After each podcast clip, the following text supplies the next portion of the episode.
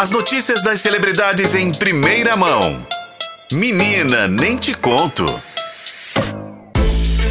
Hora de notícias dos famosos e também do mundo do entretenimento com ele que tava sumido aqui, né? Não vou falar, aliás, não vou falar muito não, porque eu também tava sumido, né? Renato Lombardi, tudo bem, amigo? tudo bem, Pedro, e com você? Tudo ótimo, descansou bastante, como é que foi bastante, de feriado? Bastante, deu para dar aquela descansada, curtir, relaxar, desestressar, para voltar agora aqui com Gasto Total. Gasto Total. Então vamos lá, né? Gasto Total, porque hoje a gente tem assunto para tratar aqui, né? E a gente vai começar falando sobre Galvão Bueno e Globo. Para quem achou que essa história estava encerrada, a gente vai ter um novo capítulo aí, né, Renato? Pois é, eu confesso que eu nunca acreditei que essa relação do Galvão com a Globo fosse chegar ao fim efetivamente. Eu, eu achei que tinha chegado, sinceramente. Ah, eu acho que não. Acho que eles devem, na verdade, assim, aquele intervalo, sabe? Tipo assim, um período sabático. Uhum. Tipo, ah, vamos aí, cada um curtir seu caminho, mas depois nosso caminho vai encontrar lá na frente e é isso que tá acontecendo agora neste momento.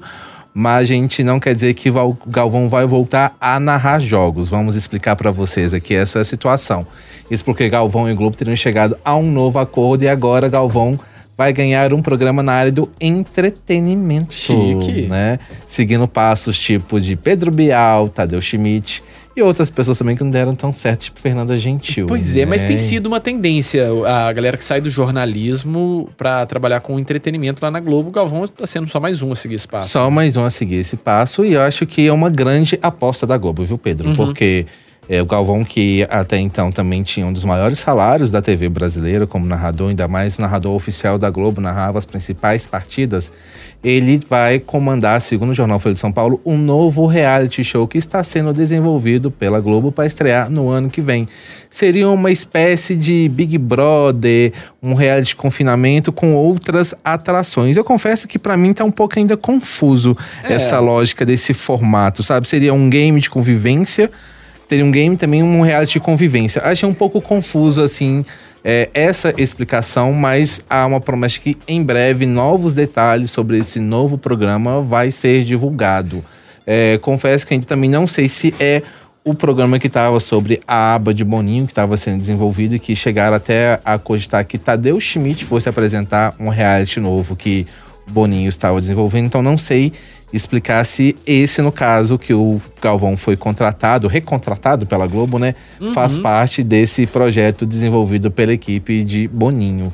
Mas vamos aguardar, dizem que em breve vamos ter notícias e mais informações sobre esse formato e esse programa e a data de estreia. Curioso para ver e acho que vai ser um trabalho difícil desassociar o Galvão do esporte, né? Acho que por se tratar de um reality show, certamente vai ter ali uma competição, vai ter alguma coisa ali que vai ter essa narração do Galvão, né? Mas tá tão ligado ao esporte, né? Acho difícil pensar como é que vai funcionar é, isso. eu mas... acho que a Globo vai ter um trabalho junto com o Galvão muito grande para tentar desconstruir e desassociar um pouco essa imagem uhum. dele.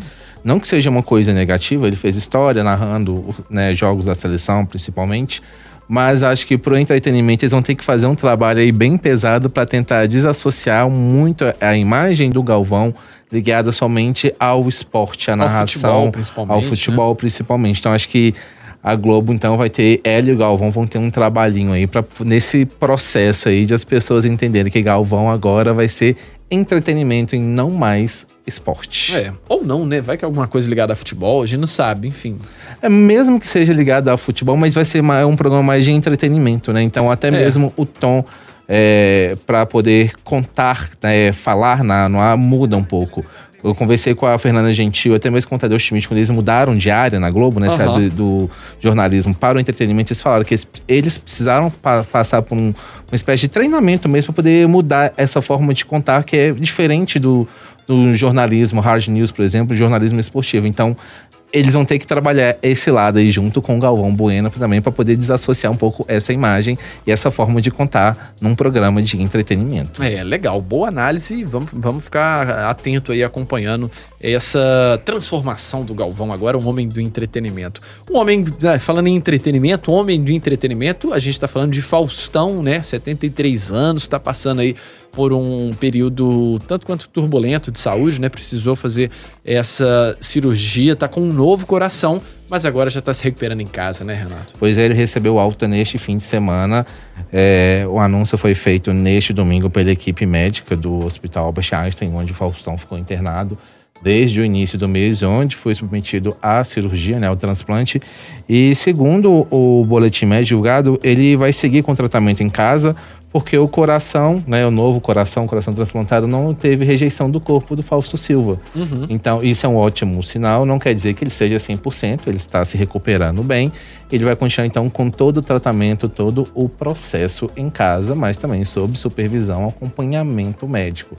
Mas é uma grande vitória, sim, para o Faustão e para a família dele, diante de toda a situação que ele vivenciou nos últimos dias de ficar internado na UTI, aguardando o transplante, e até mesmo os receios, né, as, as inseguranças nos primeiros dias, principalmente nas primeiras 48 horas após a cirurgia, que era o principal momento de poderia haver a rejeição do novo órgão, né, o corpo rejeitar o novo órgão, mas tem corrido tudo bem, então Faustão está em casa agora se recuperando e a gente deseja que ele se recupere logo e fique 100%, né? 100%, se recupere bem e já fez um trabalho enorme o Faustão nessa divulgação de questão de transplante de órgãos, né? Já é, movimentou o debate público a respeito desse assunto, já fez um bem danado para acho que para todo mundo, né, com essa questão que aconteceu com ele, soube aproveitar bem o assunto, né? Exatamente. Eu vi um depoimento de alguns médicos falando que, graças ao Faustão, nunca se falou tanto sobre transplante no país. Pois é. Isso é algo muito positivo.